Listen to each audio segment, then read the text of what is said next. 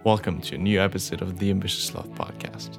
I'm your host, Julian, and in this show, I will interview people about their ambitions, their meaning in life, and just like what motivates them to be extraordinary. My next guest is Luuk Hartsema, a UI and UX designer at Spindle, with interesting perspectives on leadership, altruism, and paying forward. In Groningen, he helped organizing events like Startup Weekend and the Refresh Conference. And in my opinion, a very kind and generous guy. And I want to start with what struck me the most at the Startup Weekend. It was just so amazing to see how, what how you put the human touch in the whole event, how you made it this this whole event with so many different people emotional, and how you could um, reach so many different people with, I guess, your being. Mm, and uh, thanks. Yeah, that's uh, that's really amazing to hear. I guess. Yeah. And recently, I, I talked to another person that I met in um, the Launch Cafe, and I was I was saying, yeah, I'm I'm going to to Spindle for like the rooms for the location for the for the master thesis, and do you do you know Luuk? And he was like, of course, everybody knows Luuk, and so that was like another um, show of like that your um, I guess your your human side, your your emotional, how you connect with people is really spreading. Yes. And that was, I guess, also the the biggest reason why I then was like, I need to talk to you more and need to get your perspective on things, your ambitions, and mm-hmm. just wanna wanna see how you approach the world. And I think that could be super super value for other people too, to see. Okay, there's another way than what we just say, like just the transactional relationship with people that you, I guess, learn most of in maybe business sites or anywhere that there. So I would like, I would love to with to talk with you about those topics and see what your perspective is on that. Cool. Well, it's a pleasure to have you at least. Like, uh, it's nice to see you again. Yeah, yeah really curious. And yeah, well, the the biggest part that struck uh, stuck in my head from last time, I think I mentioned beforehand, was already like you ha- live just such a way of altruism, of paying forward, of just really not expecting something in return. That's even how we got connected. Mm-hmm. Um, and they're a bit okay why do you think this is like such a good way and why do you think it's helping you actually even yeah. well yeah. Uh, i i need to make one remark uh, okay. is that uh, i don't live altruism because i also have to make a living right? I can't okay yeah for, for, free. So but but the main principle that i really believe in is that if you um, uh, pay it forward uh, then it will come back to you sooner or later. And like how much of my effort does it take to just have a conversation with somebody who wants to learn? Um, fits really well with my purpose i think it's really important also uh, uh, well to help people develop and grow and that really makes me happy as well if that is an opportunity uh, uh, that I can hand. And uh, like for example, you were introducing with the start of uh, uh, that you uh, also were at Startup Weekend, and I remember like our first conversation also, and uh, you really hadn't. Well, you had heard about Startup Weekend before in Hong Kong, I believe, yeah. Uh, but um, um, uh, never didn't have any intention at the time to participate uh, in Startup Weekend, and we only spoke to each other on. Uh, I, I, believe a few, yeah, Thursday, a few days yeah. before that the event actually were taking place, and was it was the next day. It was uh, starting on Friday. We started spoken Thursday. Yeah, exactly. And uh, I just, uh, I don't, uh, I really, uh, this was really funny because I just said, why don't you participate if you if you're interested? Uh, I, I, can get you a ticket still. So, and then we, he said, oh, why, why not? And he joined and went in open minded and. that was really fun to see, and how this all happened got got to happen. And this is also a great example of like serendipity, and those moments are only created if you are going to give it forward. And uh, uh, now I'm here sitting with you, uh, having a good time, uh, talking about uh, interesting things, and we can inspire a lot more people, I guess, uh, to do so. Yeah. And um, then also in the other talk we had, you spoke about this, the story that I still have super vividly in my head of you wanting to work in South Africa on this grape farm. It was right. Oh yeah. What do you share it again? Uh, yeah, I uh, I have a huge love for South Africa. Uh, I did an internship in South Africa in 2009. 2009, yeah. Um, and uh, I returned in, last January uh, or last year, last uh, in January, so 2019. Um, and I always like like sometimes you're really busy with work, right? So mm-hmm. I always say like, oh, it would be so nice to uh, just uh, be in a wine field, uh, uh pick some grapes, nice mountains, and uh, the sun is shining, and, and, by the end of the day we'll have a glass of wine. I totally idolized it, um, and this this was a, yeah a perfect picture basically, and. Um, so in January, I was in South Africa, and um, I uh, had to tra- like I traveled a bit on my own because uh, I was staying with friends, and they were uh, uh, uh staying at home because they are a bit more elderly. Um, so I was on a trip on my own, and uh, I went through this beautiful valley, and then by the end of the valley, there was this wine field, and um, there were lots of people working in that wine field, and I thought to myself, well, I always say I want to be in a wine field. Uh, now is maybe the time uh, to pick those grapes. And um, but initially I said, well, I don't know if I should do that now. So I drove on and um, kept on like it was spinning, like I was thinking of it in my uh, head.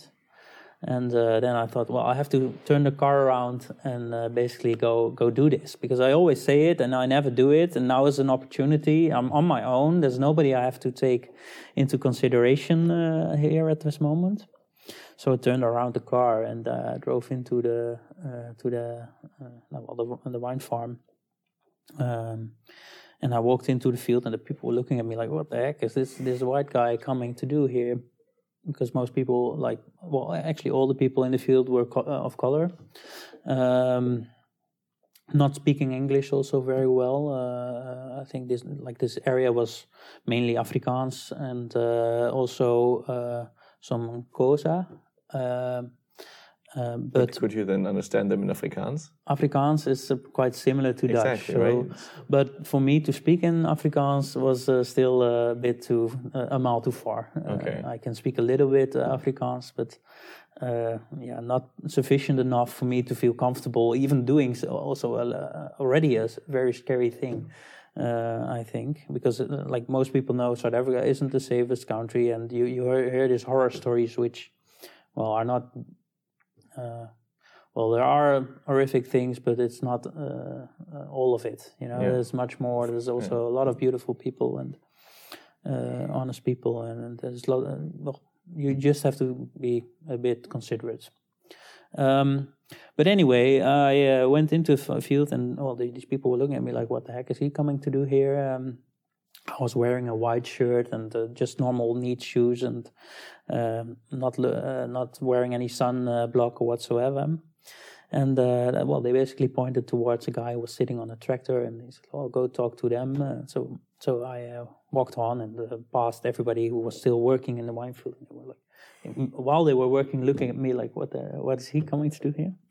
And I was like, well, this is my uh, dream. I uh, always uh, say that I want to work on a wine farm, just to uh, have to uh, be empty, like have my mind uh, empty. Mm-hmm. Um, and he said, well, well we don't have a scissor for you. And then there was this other guy, and he, he, came, oh, I have a scissor. And so eventually I got got to actually cut grapes. Um, obviously, I asked like what uh, how how do I do this? Uh, where do I have to cut the grapes and uh, uh which grapes to pick and which which not? So I started. Uh, he said, "Well, just anything, just just, just start." And uh, so I started, and it took five minutes before I cut my hand, and I had to go back to the chief and say, "Listen, I've cut my hand. Can I continue, or do you have a, a bandage?" So I got a bandage, and I could just continue if I want and uh, there were also a lot of women in the field, and um, uh, obviously, like it's hard work.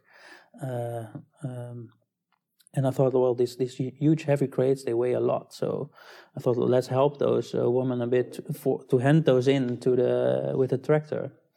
And uh, so I picked up, and, and, then suddenly everybody started shouting, "Hey, where are you going with my uh, my crates?" And apparently, I only discovered then uh, that um, uh, they get paid per crate. And then obviously I was curious what what what do you earn per crate? How many crates do you have to pick? So they had to collect 50 crates a day um, and I only managed to do one in 45 minutes or so. Um, and uh, uh, they only earned uh, 20 euros and like I calculated 20 euro cents per crate. Okay. So that was really horrific actually. 20 euro cents. Yeah per crate. Wow. Uh, so my idealistic picture of uh, working on a wine farm uh, wasn't idealistic at all, mm-hmm. but I obviously got a really nice story in return. But, uh, and I, I uh, really love love the experience, and I'm really also proud of myself that I just did it, because I know that um, many people would not basically walk into that field and I might have not uh, done so in the past, but I learned that uh, yeah, doing things uh, like this uh, is really beneficial for uh, yeah your own development. Just pursue things that you always were curious about.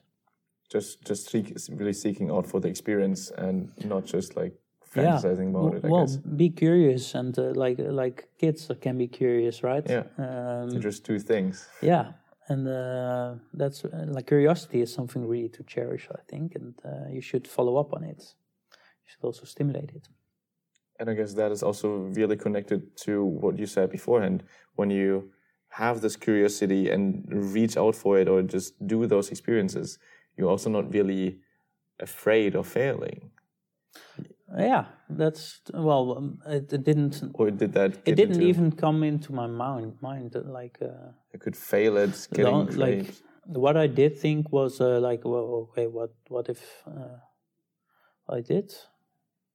I'm wondering if I I didn't really. There was not a voice in my head saying like, oh, you have to be scared or whatsoever. But obviously, it was an exciting thing to do. Um, yeah, it's a good question. Um, yeah, I don't know. It's, there's, there was the, obviously you have things in your mind like what what's the worst thing that can happen and uh, uh, uh, but yeah I don't know. It didn't stop me. And also you didn't fear of like doing something wrong or failing at this thing right? No true. No. No there's no uh, no yeah I don't I don't know I, I, don't necessarily see a relationship between uh, uh, having a, feel, a, feeling of failure and that moment. Uh, I just thought I can ask it, and if if it's not a possibility, then I just continue and. There, maybe it's also a bit about expectation that uh, okay. like I didn't have any expectations. Fair enough. Yeah. Yeah, yeah I only had that idealistic expectation, but yeah, I didn't mind that it that was not uh, uh, being met. And do you think that is then a huge difference to like what's going on most of the time here when you like search for a job when you yeah. do like other tasks do a presentation. Do a presentation. Yeah, yeah presentations i find uh, like i then then i'm, uh, I'm really that i find scary. But what's for you then the difference between i'll just go out on stage and say something or oh, i just go back and cut some grapes mm, yeah that's a good uh, it's a deep question it's a deep question. Uh, maybe the social pressure. Uh, if you're up on a stage that uh, people are looking at you and uh, you want to do good, you want to mm-hmm. perform well, you don't want to make mistakes, you don't want to say something wrong, you don't want to forget to say something. I've I have made that kind of uh, failures in the past, and um, I think maybe also because so many eyes are pointed at you. Mm-hmm. I, that's what I don't really like. Okay, and, and that are also the moments that I'm mostly scared of failure.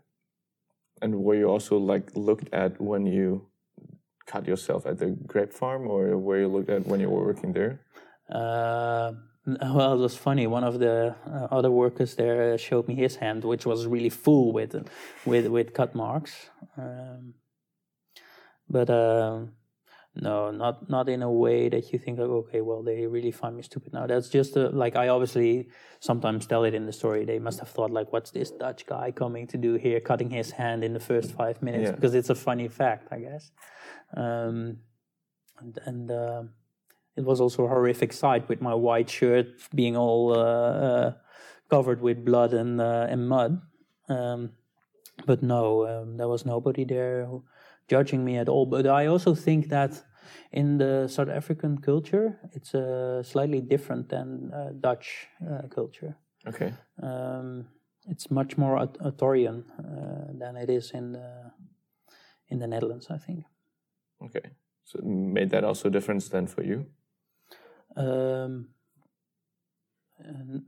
as in how they uh, responded to me cutting my uh, uh, hands. Because I guess you seem to be a more authoritarian person because of your color. of or- my color, of my clothing, of Yeah. my, my phone, of uh, anything Yeah. basically. But um, to me, no, personally, no, not at all. I don't see a, a difference uh, there, and I feel, I feel injustice if I look at what they earn for uh, uh, for the work they do, Yeah. and also like we're here in a really nice office. I can, uh, uh, I sometimes also say like. Um, like the fact that they had to work per crate um, uh, and, and basically work a whole day to fill up 50 crates Yeah. and i can work here a whole day and i uh, can for example talk 10 minutes in the, at the co- coffee machine while still being paid yeah. it's in, unthinkable for them and um, in that regard i fi- fi- find myself very privileged uh, and there is some injustice in that i think Did that like almost like realization or this experience of being privileged do something with how you act now or with how you see things now? Yeah, uh, I can't say uh, no. It didn't. Uh, no, of course, yes, it did. But if you would ask me for specific examples, uh, I couldn't give you any directly, or I have to think a bit longer about it. But uh, at least knowing this is already, and also feeling more privileged, um, makes you also more grateful for what you have. I guess. Yeah. An ex- experience that I, for example, had in the Philippines, I guess similar to that when I was seeing um, people on the um, rocky beaches collecting those stones and putting them into bags Yeah. and just selling those bags and doing this seven days a week, just sitting there in the sun and sorting stones. And obviously making then just nothing in, in real money what we see here because of their currency also. Yeah. But on the other hand, I don't want to feel pity for them in a way No, because no. I, they don't ask for it, uh, uh, and they might also live a very happy life. Uh, it's it's our Western ideal sometimes to judge these people on okay, you are poor and you are having a, a, a stupid life, while they maybe even uh, be more happy than we are with our capitalistic uh, ideals. So what I was actually wanting to say was like this just opened completely my perspective. Yeah. In like people are doing those kind of jobs and I'm doing this whatever it is. And like so many different things and perspectives then almost collide because like I grew up with this complete Western perspective and um, kind of you go to, to school, university and have then this, I don't know, a couple of thousand pay uh, euros per month pay job and you live then until whatever age. Um, and this is just not the reality in most parts of the world. Yeah, yeah, And just th- this perspective helped me at least to also o- open and broaden my perspective and like, okay, I can do a lot of different other things too.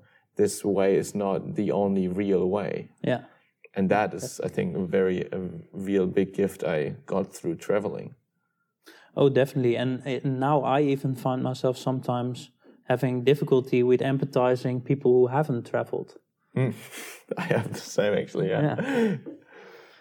that is sometimes really when when you or I experience sometimes when I just tell those stories of like that happened there and there and like some other people also see you as oh wow you're this person ex- having experienced all this so mm-hmm. just by having done th- different things, it creates almost this this distance Yeah. when you tell those stories. And sometimes I know this is stupid, but your base expectation is that other people that you speak to has also had similar sort of experiences. Yeah. yeah. And that's, well, at least I feel very rarely the case. Um, of course, like you and your kind of small bubble, and a lot of people and friends have done similar experience, I feel, because you like those people, because they have Yeah. similar mindsets, similar perspectives. Yeah, true. So feel connected to them.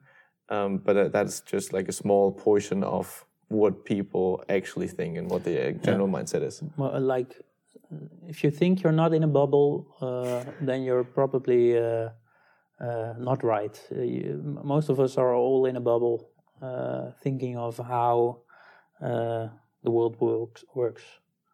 I mean, the, the bubble is, I guess, often used in like just like social media or people that are close to you that you have like similar content running continuously through your mind.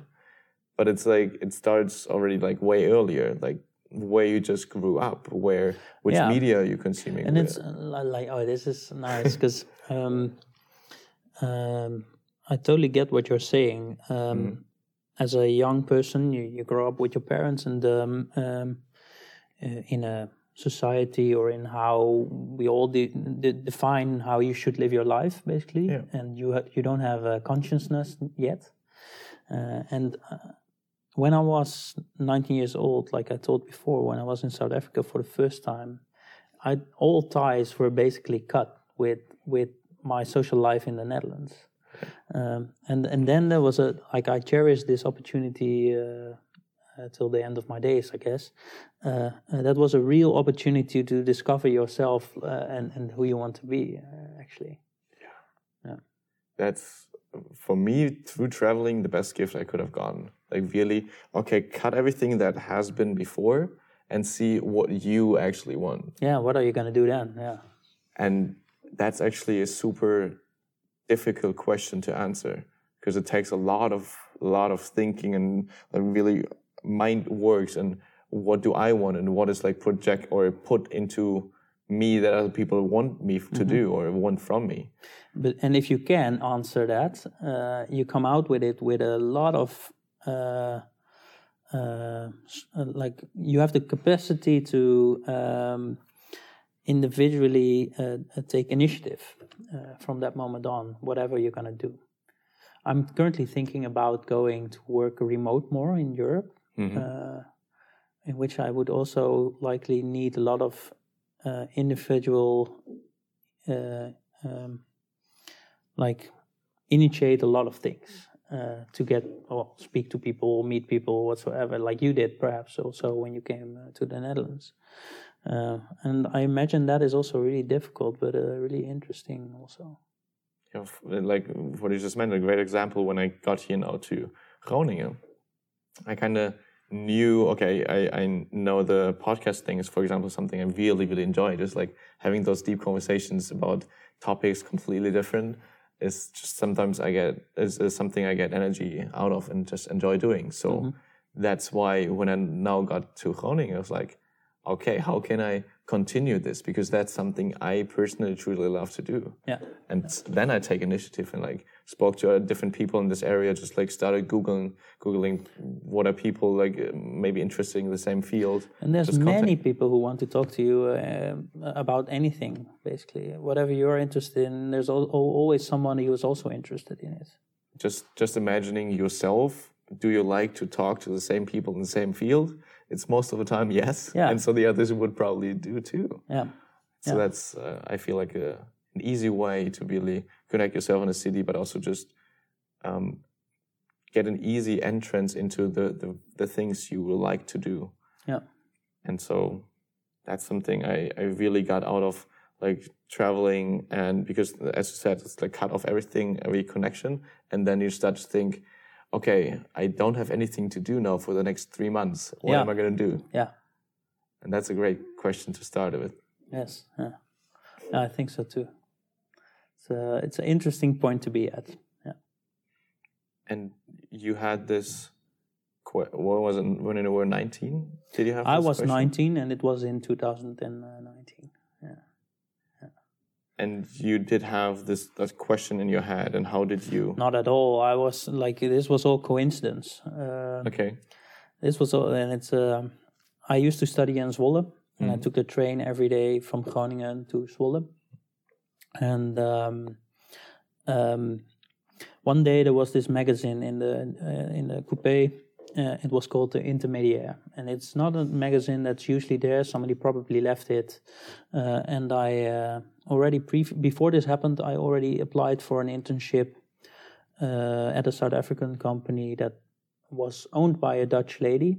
Uh, um, she had posted a vacancy on the website for Dutch designers, uh, and I just responded to it without actually knowing anything about South Africa. I was just interested to see what kind of reaction I would get in return.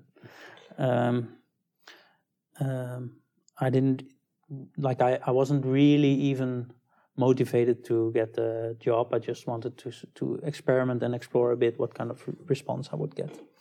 Um, didn't discuss it with my parents because my, my mom obviously didn't really like it that I uh, wanted to go to South Africa because all she knows about South Africa is from the news as well. And uh, like you know, uh, South Africa had huge history with apartheid and uh, crime whatsoever. Um, anyway, then the second time when I was in that train uh, coupe, I opened up that magazine and uh, uh, I opened it halfway, and there was a full spread page about internships again, about uh, in South Africa. Um, so I thought, well, this maybe this is something like it's coming back to my path again for the second time now, and I'm I'm definitely not a very spiritual uh, kind of person that believes in uh, faith or anything like that. But at that time, I thought, well, maybe I really need to do something with it. So uh, then I wrote because this uh, was a a company called For Exchange, and they basically mitigate uh, internships uh, uh, in South Africa. So I wrote to them. I said, "Well, this is what I uh, uh, can do, and I'm looking for this. And uh, can you perhaps help me?" And so then the, the ro- ball started rolling. I still didn't know anything about South Africa. I thought I would, uh, like, I stayed in Cape Town, and I thought, well, this um this place is probably uh, like uh, they don't have uh, streets. Uh, they don't have uh, like they've all got muddy mud houses made of uh, straw and uh, mud. Uh, obviously, like Cape Town is really European-like city actually, but uh, yeah, it was quite uh, quite interesting to basically discover a total new world where your curiosity is also uh, we talked about it before is being sparked, Yeah. yeah, And so you kind of took triggered. took that from those like two incidences where like there was the internship, but is that um, something you now look more often into, like something you see more that you get triggered by by those incidences a bit more that you that you think, oh, I've seen that now two times, maybe I should on it. I try to be a bit more conscious about the Mm-hmm. things that I do because the most of the decisions I've made in my life were just opportunities that I took, and they came on my path, and um, uh, I just take them. Uh, opportunities, I, yeah. Some people need like like for me myself as well. I had twice the opportunity, and then I took it. Uh, and some people don't take it, but I uh, usually take take the opportunities. And I want to be a bit more conscious now about the decisions that I make instead of, uh, yeah, um, leading my life through coincidence. Uh, basically, I want to be a bit more in control as far as I can. Um, May I ask the question why? Because it worked before until now. Uh, yeah, and it is a nice way also. Um, why? Uh, because I don't know. That's also yeah. I don't know because I I feel that I want to uh, um, get the m- most out of it. I want to get the most out of it, and I, I, I although I got a lot out of the serendipity uh, of, of all the chances and opportunities that I had in the in the past. Um, I feel that um, now is also a natural time for me to be more conscious about it and uh, steer more to what the outcome is going to be or where it's going to be. uh, although I still like to be surprised. So, yeah, it's a uh, yeah, it's a tricky question. I wouldn't say that the one uh, if it if it happens to me if I that I would recline it. Um, no, I don't think I would. But if there's a nice opportunity, uh, well, maybe like I'm thinking about this now, and maybe there's also sometimes in my life before there was a, a trigger that made it happen. And uh, for example, recently there was also a really nice opportunity that I saw uh, that also really fitted with my purpose and with my uh, goals and, and, and, and, my personal development. But I don't necessarily have a trigger to act upon it yet. Okay. Um, maybe there's another opportunity coming by in the near future when I do have uh, the incentive to do so, but at the moment I haven't. Yeah. So so in a way, yeah, both like both can be all right. And you're now tending just to to the other one. Yeah, I guess so. Um, and I'm not sure why, as you notice. Uh, yeah. yeah, yeah, I'm not sure why. No, I, um, I recently also talked to another guy from from India, and he worked. Uh, he works now in a like in a big uh, pharmacy company in Germany, and he, for example, like had a similar approach, like like you just said. He started out in India with just like being super curious, exploring everything, and just whenever there was an opportunity, he just like jumped into and tried and yeah. did his best and enjoyed the time and now he's going also into the part of like now I need to secure everything where where I am like need to secure this job need to secure uh, those parts and how far I've gotten did he get a wife or, a, or get a partner and children yeah all right um, but then he also like reflected on that and it's kind of funny when you think of in different terms about it the way that got you to that point that you are right now why should you stop that? Because it brought you up there. And then mm. switching into another one might be. Mm, perhaps. Although it's not, not, never a bad thing to try different approaches, I guess. But um, uh, maybe because uh, I went twice to South Africa and um, First time two or three times by now. Uh, first time 2008 till 2009. Uh, second time was during the World Cup in 2010, mm. and I went there also with sort of a similar sort of experience. And obviously, experience is different. Um, so, if you keep on doing things the same way, you can't expect uh, the same outcome. Um, so I'm I'm happy with exploring. If if if I would make to, if I would take my matters a bit more into own hands and steer mm. a bit, like I have dreams, ambitions, and uh, I can make them happen. But if I leave that up for coincidence, uh, then it just happens to me. Yeah. Uh, mm. Or not. Uh, yeah, I don't. I really don't know what is a better approach. Um, I really don't know because both have their ups and uh, downs, I guess. Yeah. yeah, there I think really think that's just super important. What like just your personal experience with that, because like most of the time we, or at least I, look super outward to like okay where did this person which approach did they use uh, what techniques have they used in, in those areas in their lives and just then like try to copycat almost like what what they've done. Yeah, it doesn't work, I guess. Exactly. That's kind of what I figure most of the time. That's like, okay, I'm I kind of can try that, but he's a completely different person than I am. Mm. So why should I then take that approach? Of course, like it seems a bit easier in the beginning when you just like take on what another person has done before already, but it it is most often the wrong way for you because you are completely different. Yeah. And what I now figure like the way inward and really okay if if this question occurs to you now like okay which might be the better approach for you for uh, for you is then okay what maybe like I would do it now in a meditation or something what answer comes to your mind um, in a way to really go deep into yourself, just like being super calm and then uh, asking this question without really expecting or thinking in a direction, Yeah. but just really feeling what feels the right way. Um, intuition. Uh, it's basically intuition, Basically, yeah. and I think that intuition comes from experience. hmm Um, and the more experience, the more, uh, the better your intuition becomes. Also, can you can you explain the question a bit more uh, clear to me? Because I don't really understand what you what, what you're looking for. Oh, I didn't ask you for a question. I didn't ask a Oh. question yet. Uh, it was just like um, that I see the approach of really figuring something out for yourself, even though it might be harder and um, maybe also takes longer to find something within yourself. So really look deep into rather than outward.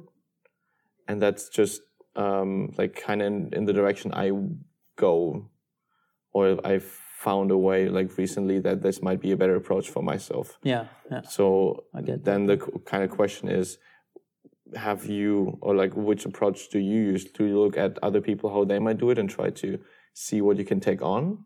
Or is it more like okay i'm trying to figure it out for myself and just maybe i don't know take a weekend off and figure it out? I'm really stubborn, Mhm. and I've always uh, figured it out by myself. Um, yeah, and that also works the best for me. Uh, and obviously, I like. Uh, yeah, there's in English, like in Dutch, there are two words. You have eigenwijs and you have koppig. Mhm. In, it doesn't translate into English uh, really well. Um, or maybe you could say headstrong and stubborn. Uh, I'm more headstrong than stubborn okay because I do listen to uh, my surroundings, my environment, uh, to the opinions people have, to the experience people have. But I most of the time make my own decision based on all the reference that I have. Um, um, and often I uh, I just do, but I think a lot about it first. okay Yeah. before you ask like other opinions or perspectives Yeah, and I analyze a lot in my mind. Uh, all the uh, basically all scenarios has gone through my mind before, uh, uh, and and sometimes you ca- can't find an answer. Like in relationships, for example, is uh, like you or when you're in love with somebody, if you you are in this scary moment of uh, saying to someone, "Okay, I, I love you," or I I- I find you attractive and I want to have a relationship with you. Uh, like if you go through Tinder, that's nice because everybody knows already that that's the intention. But if that's not the case, then it's a lot more difficult to come up with this. And then you can uh, try and uh, run through all the scenarios in your mind, but you can't, like, you can't get an answer because you don't know what the other person is gonna say yeah um, if that other per- like okay you might have catched some hints but you know uh, like sometimes it's really confusing. Um, um, so you don't know.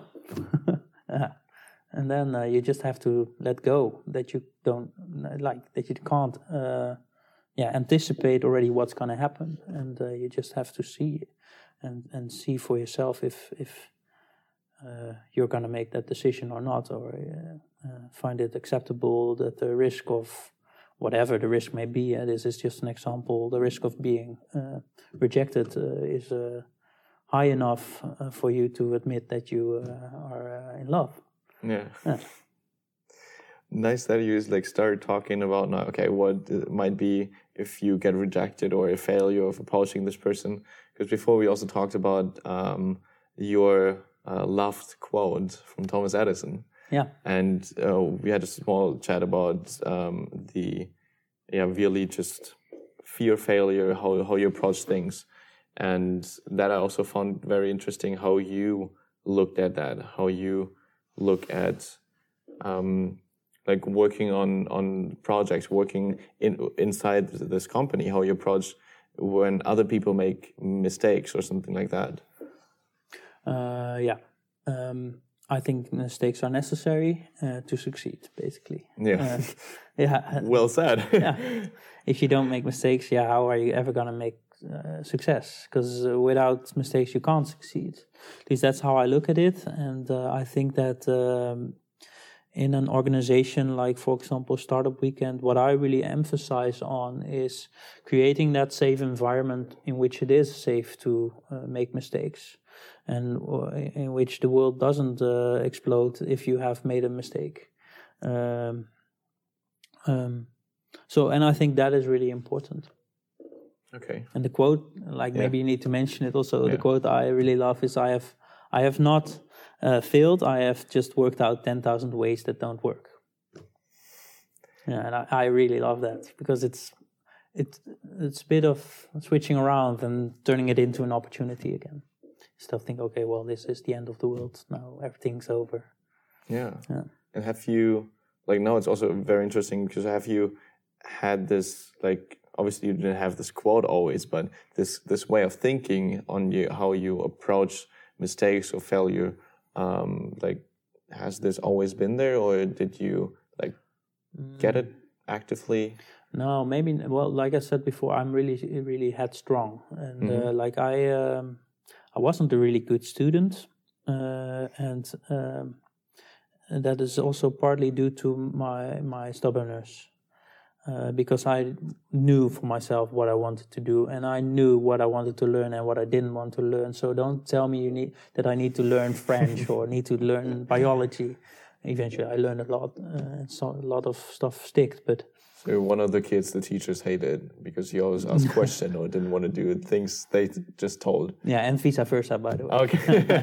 Yeah, that's correct. Uh, sort of. Not all teachers. There were there were actually uh, like there were some teachers in my life that really understood much more how I uh, like how my mind worked and how I perceived the world and how how to deal with me also. Um, and they have really managed to inspire me also uh, uh, by taking me serious and also taking the time for a conversation instead of okay you're just one of the other students and you haven't made your homework uh, uh, retention. Yeah. go clean the uh, the the square. Yeah. Yeah.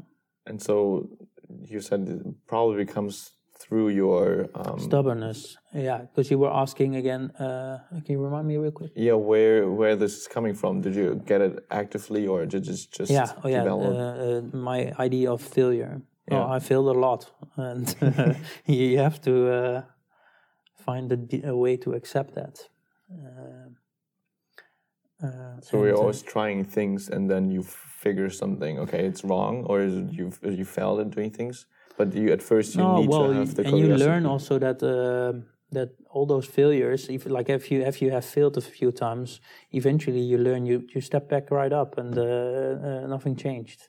You just continue, uh, and that's maybe more where I got the mindset from. That it's not bad to fail. I have also seen that uh, uh, people. Uh, yeah, basically become paralyzed by failure. Mhm, Uh, mhm. And um, I always think, well, and it's also maybe something that was brought to me or, or given to me through my uh, uh, my parents. Uh, like, okay, it's not uh, it's not bad. It's okay. Uh, don't worry. Just continue. Try it again. And yeah, And maybe in, in connection to that, we also uh, you also mentioned the way how you perceive leadership as giving responsibility to other people. So basically, um, I just presume now um, that everybody takes for themselves the responsibility of um, going forward, of making mistakes, of of dealing with that. So they kind of the that every person for themselves has the responsibility to like do mistakes, to fail, but also to get back up again. yeah. But in in practice, what you see is that. Uh, that's like okay that's my vision also uh, but in uh, uh, practice there are still people who, uh, feel it, like managers feel a need to say okay you failed and uh, uh, how are we going to fix this? And and and really be upset about it or make it a huge issue that there's failure. So people like there's no safe environment to feel uh, to make failures. Um, and let's put it down to that. Um, uh, do you think that these people that fail do not wonder with themselves like or feel bad about the failure themselves already do they really need somebody to pinpoint out further that they have made a failure or uh, whatsoever. I don't think that is necessary. Um, obviously, you discuss uh, accountabilities.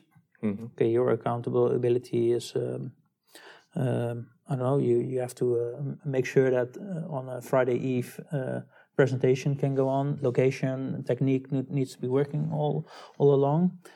Um, in the edition last year, for example, we had to stick up a laptop to the roof of this building uh, uh, to do the presentations because there was no HDMI cable. Well, that's a failure, but that's okay. We've learned from that, and the next year was uh, wasn't made again, and we uh, also made an adjustment to uh, uh, our governance.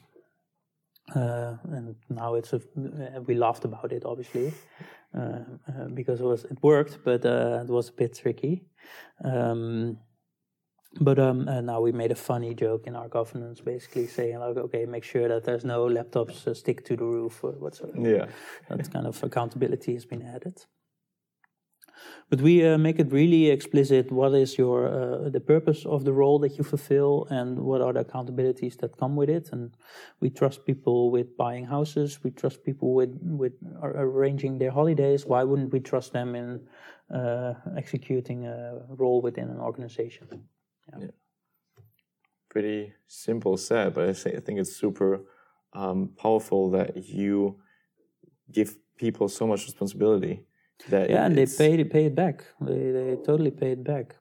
Yeah, I guess that that's will be the next question. Like, okay, do you think then really that has um, made a significant difference in how you interact with them? I guess you also said that the hierarchies are a bit lower since you're not authoritarian leader mm-hmm. in a way.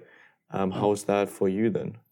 For me it's a bless uh, mm-hmm. because uh, let me tell you about the organization that I entered when I uh, joined the Startup Weekend team. Yeah. Um, this team had leaders in the past that uh, were more hierarchical uh, leaders.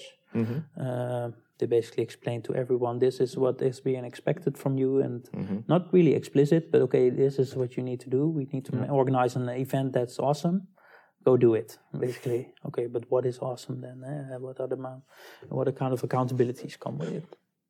Um, they never made that very explicit.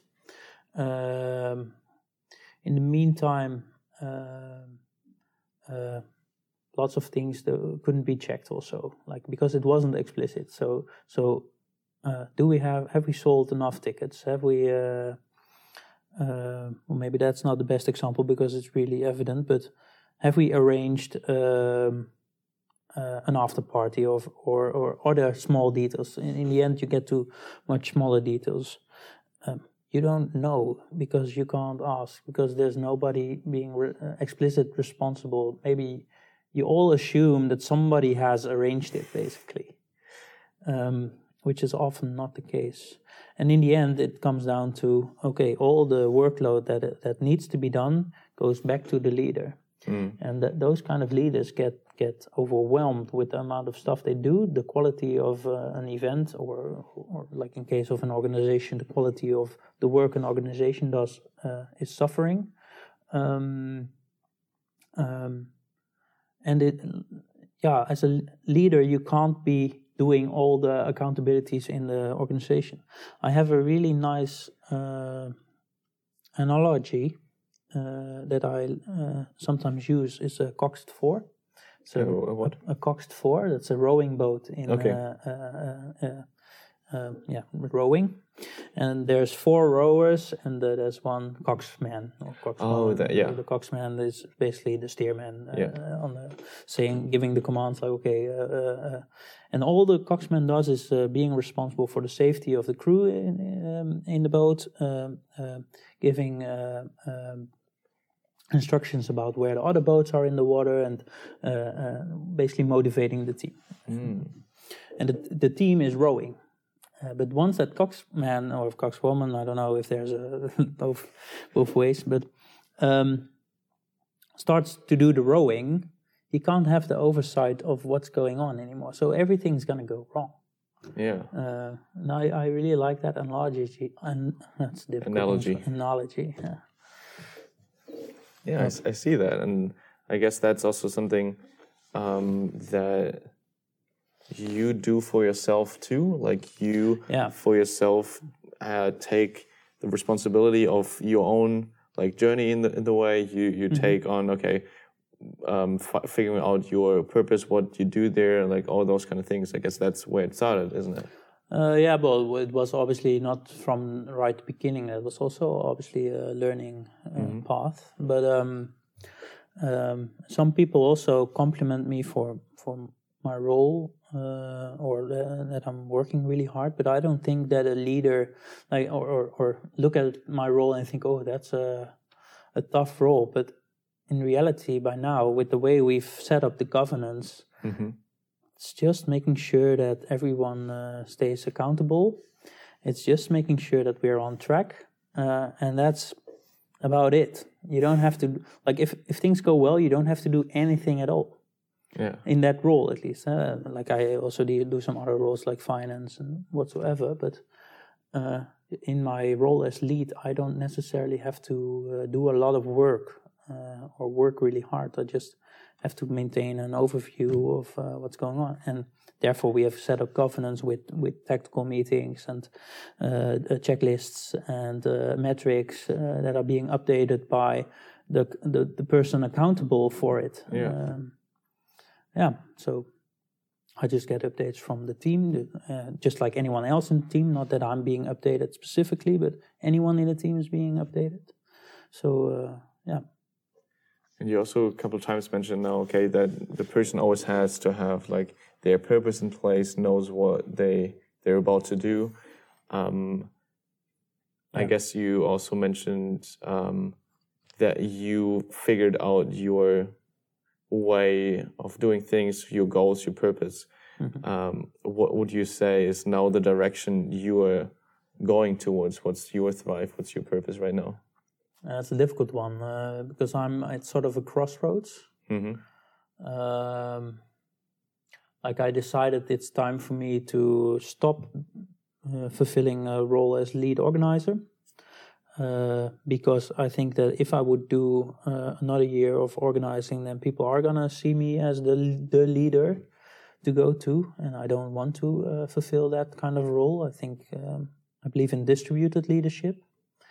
Uh, and uh, I believe also that anyone should uh, fulfill that role, uh, if, at least if you've organized it correctly. Yeah. Um,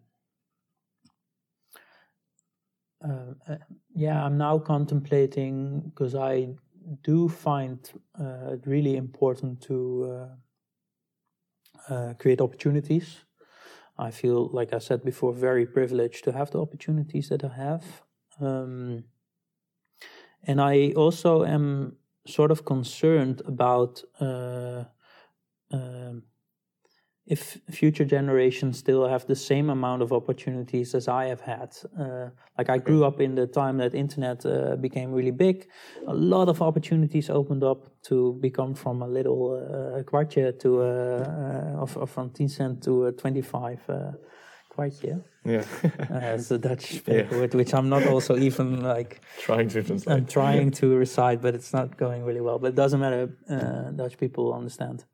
Um, but uh, yeah, I think that was a, like many people had the opportunity to uh, to grow into a different, uh, yeah, how you say from from a blue worker to a white worker. I don't know these levels actually with these Yeah. colors, but and now in this these you've do you expect then the opportunities to to to go or to diminish or Yeah, well, in a, in a way, like we've got huge monopolization of the world, basically, Yeah. and uh, huge companies also uh, uh, uh, basically owning so much uh, that it's uh, for for innovate and, and also innovation is not endless. Uh, Like if we over the last hundred years we've discovered oil, uh, uh, managed to make plastics. Uh, look what an impact that had on on how our lives are now. Um, these are all great innovations that made made so many more opportunities possible, uh, uh, business wise, but yeah, anyway, yeah, made a lot of possibilities at least. And well, the uh, opportunity of us discovering this kind of stuff uh, uh, again Yeah. uh, from uh, is not is, is reducing. I think um, it's not it's not becoming bigger. And where do you see your part in the near future in, in when simulate or in any Well, part? to give an like uh, the answer I see to to to give an answer on uh, on the globalization and the, on on power of, of of of huge companies is to collaborate. Uh, Like uh, small small players can only uh, compete with the big players if they collaborate, uh, because then I think they can even become stronger than the big players. And that's also why I think it's so important to be altruistic, um, uh, um, because that's a really good base for uh, collaboration um, and for uh, also like I don't know. There's um, like if you I, I don't know if this translates into English, but in the Netherlands uh, there's a gun factor. Like you you want you, you I, I really would like you to have that or Mhm. uh, uh, it would be uh, a blessing if you would have that. Or I don't know how you would translate uh, it. I don't know either. So. I'm really curious now, actually. Let me just really Google it real quick. Sure. Um, I think I Googled it this before, actually. Yeah, you would think it's a gun factor, but Yeah, it's yeah. not a. Uh, yeah, you see, it doesn't even tr- translate. Uh, It, it translates as gun factor. Yeah. which is totally totally not.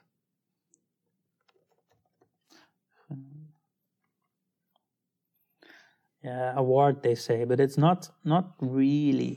It doesn't really cover the the meaning of the word. so you want you want to give to the other person. You want to have let the other Well, person not have that you are giving it yourself, but it, if it were to be given to you, that would be awesome. Mm. Uh, Okay. That's more about it, I guess. Um, and also another thing about the the altruism I recently heard was, well, he was saying that it there is no like true altruism, but rather that we are in a way all safe selfish, and that even when y- if you Yeah. connect connected then part to even when I give you something, I want to make you feel good. I also want to make me feel good. Yeah. Yeah, it's funny. It's but it's a bit play playing with words, I guess, or playing with uh, The semantics. concepts, Yeah. yeah. But uh, yeah, it's true. Like I get a good feeling from uh, helping somebody else, but that doesn't make it any different. yeah. Yeah. Or, So or, or for- less for- good. Uh, let's say it so. yeah so there's like even like because it's uh, I, guess, I guess it's not a limited resource in this sense right when you give somebody else a good feeling y- just because the other person has it you also get it like that's not a i guess it's not taking from the other perspective and add, just adding something onto you and i guess that's yeah, but is that a condition to be uh, altruistic, or to be truly altruistic? I mean, I don't know. I don't think it is. I, I guess like how i have it in mind is like that you don't expect anything in return Yeah, but, but altruism is ba- you basically translate uh, altruism to selfless, uh, Yeah. being selfless. I don't think that uh, that's the case necessary for altruism. okay that's Yeah. interesting It's but and and not that it is uh, selfish altruism, but yeah, it's beneficial to both basically. yeah Yeah, it's uh, but it's without expectations. Oh, okay, that's a huge part then. Yeah. Like you don't, even though you might get something, but it's like you kind of don't expect. Can, can you? Is that practical? Can you do that? And that's how I see it. Yeah.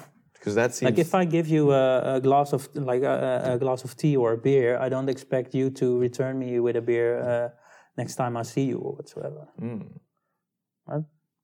Yeah, because like it's, it's but it's just sometimes like when they okay maybe something Would else be than, nice if you would than just like a beer or a tea because I, guess that's almost like in the culture that you do that. Mm-hmm. But if there's something else that you, I don't know, write a code for somebody, and just because they asked you to, Yeah. Um, well, if we have a, uh, uh, if I know your values a bit more, uh, or, or I would like, if I know your values, then and they match also my values and uh, we are having a good time then why wouldn't Yeah. i write a little piece of code if that would help you and and i have the capa- capacity to help you basically yeah. yeah you know sometime next time uh, i don't expect it but uh, uh, maybe you are a great designer and uh, next time i need a design and y- you create something for me again but Okay. uh, it's not to be expected as a thing that is uh, being offered in return. It's not a as transa- transactional as uh, it looks like, although it still is. It's- it's- there's this. Um, uh, some some people call it emotional bank. Yeah. Uh, the, the karma or uh, no, well, I'm not Oh. sure if it's karma, but emotional bank, like you can, uh, uh, like for example, we're friends and uh, uh, we we have spent some nights uh, uh, drinking beers in the city or whatsoever, or something else, uh, went bowling or wha- whatever you do for fun. Um, that creates a, a bank account, emotional bank account. But then next time uh, uh, we meet, you basically uh, uh, don't show up. That reduces uh, the bank account. You can only do that several amount of times. And, and after you've done that like more times than uh, uh, adding up uh, your bank account again, then eventually that friendship is over and that relationship is over, and you don't have to uh, uh, expect any altruism from me again. Because I think, uh, well, you don't match my values. I find it important that you show up if you had a meeting. Uh, so there's like there's so many things also involved in altruism, perhaps. Uh, uh, but my principle is at least with everyone that I meet to have a positive bank account from the start, not to, not to think, okay, well, uh, you haven't done anything for me yet, so uh, uh, I don't uh, grant you time to speak with me or um, whatsoever. because that is i feel often the case i mean especially if a person is high in some uh, leadership role Mm-hmm. it's like you need to give me something in order for me to talk to you or something Yeah, and I can understand also um, because um, uh, you're being approached by so many people who want some of your time, and uh, uh, time is something of the like it's the most precious thing we have, uh, perhaps. Uh, so yeah, I can understand that some people are really specific about where they spend their time uh, and not. Um, yeah, I do that too. I guess. Yeah. then i appreciate a lot that you gave me so much time Uh, yeah, and then it's also the question why, perhaps. hmm Um, maybe because you have a sincere interest in learning and uh, uh, uh, you're a sincere person uh, with sincere interest. Uh, I also once spoke with a journalist, and uh, uh, well, it was his job, and you could notice that it was his job uh, to ask questions to people. And uh, if he would call me again, I wouldn't say, "Okay, well, uh, like I I have time for you uh, whatsoever." Yeah, yeah. I have uh, other people that I get more energy from myself. Uh, and, yeah, unless I want something published, perhaps. yeah. yeah, but then it's not altruistic anymore. Yeah then it's trans- transactional. Um, in the end now do you want to share something something else that's like really important to you that you would like other people to leave with um, in this podcast episode something that they should keep in mind? Um, I think um, we've already talked a lot about really interesting stuff. Uh, I don't have answers to everything, perhaps, uh, but what I do think is really that is really important is to always, uh, like a little piece of advice, perhaps, to always be curious. Uh, uh, this is may, maybe also a bit wrapping up the conversation. Uh, with a, a conclusion of what we've been talking about is basically always be curious um, also about new people uh, uh, give them a chance uh, and, and go meet them even if your time is uh, scarce uh, a cup of coffee doesn't take long uh, and if it's not interesting you can always uh, already uh, cut off the conversation in a political, nice way. Yeah. Um, and if you see that there is interest or there is a spark or there's something that interests you and keeps you curious, then yeah, why not? Um, and other than that, I would say always work together with people. Uh, you know, don't know where it ever will lead to. Um, it, and I think that, that if you would do do it that way, um, it will always provide you value in the long run uh, rather than in short term. And uh, and believe in yourself. Uh, think you can do anything, and anything that you can't, uh, you can still learn. That's what I uh, wanted to wrap up with. That is perfect. Amazing. I love that. Um, yeah, thank you so much for all the time you've given so far, and that you actually really went super into depth and was thinking about difficult things for even for yourself, like being that open to like, I don't know those things yet about myself, and I, am still figuring out. And this yeah, is well, super, definitely. At least for me, super interesting to see and helpful to to get this connection. Okay, other people are struggling a lot with with similar topics too, and um, we're kind of all just figuring everything out in our own realities. That's and that kinda... will continue to be so, I think. And I'm afraid of it also, but that's okay. Yeah, yeah. You're afraid of what? What exactly? Well, I'm not really afraid, but I'm afraid that it will uh, uh, continue to be like that. So you always have to deal with it. Uh, you like you're changing as a person uh, throughout the whole your whole life, and uh, it will always be. Uh, some things will always remain a, a challenge and not like it would also wouldn't it also be very boring if you would have all the answers? Yes. I think it would, and I don't think you will ever get all the answers. If not, you probably create new problems for yourself. Yeah, definitely. Yeah, I, I hope so. And so, if like anyone wants to know after the conversation, also get in contact with you or get mm, ask you more questions, where can they find you or reach you? Uh, well, maybe via you or uh, uh, via my Twitter. Uh, I, I, have a Twitter account. Uh, yeah, it's my full name, but then without all the A and the. I, I just put it in the show notes and people can. Please, yeah, yeah. see it in the video there. Yeah. Every time I talk to Luuk, afterwards I feel I also want to give just generously to others and want to provide something. Um, so yeah, he really has a has a really cool aura that is nice to be around. And if you also have any questions or would like to reach out to them, uh, again, look in the show notes. And yeah, I'm glad that you joined this podcast and hope you get something out of it. See you next time.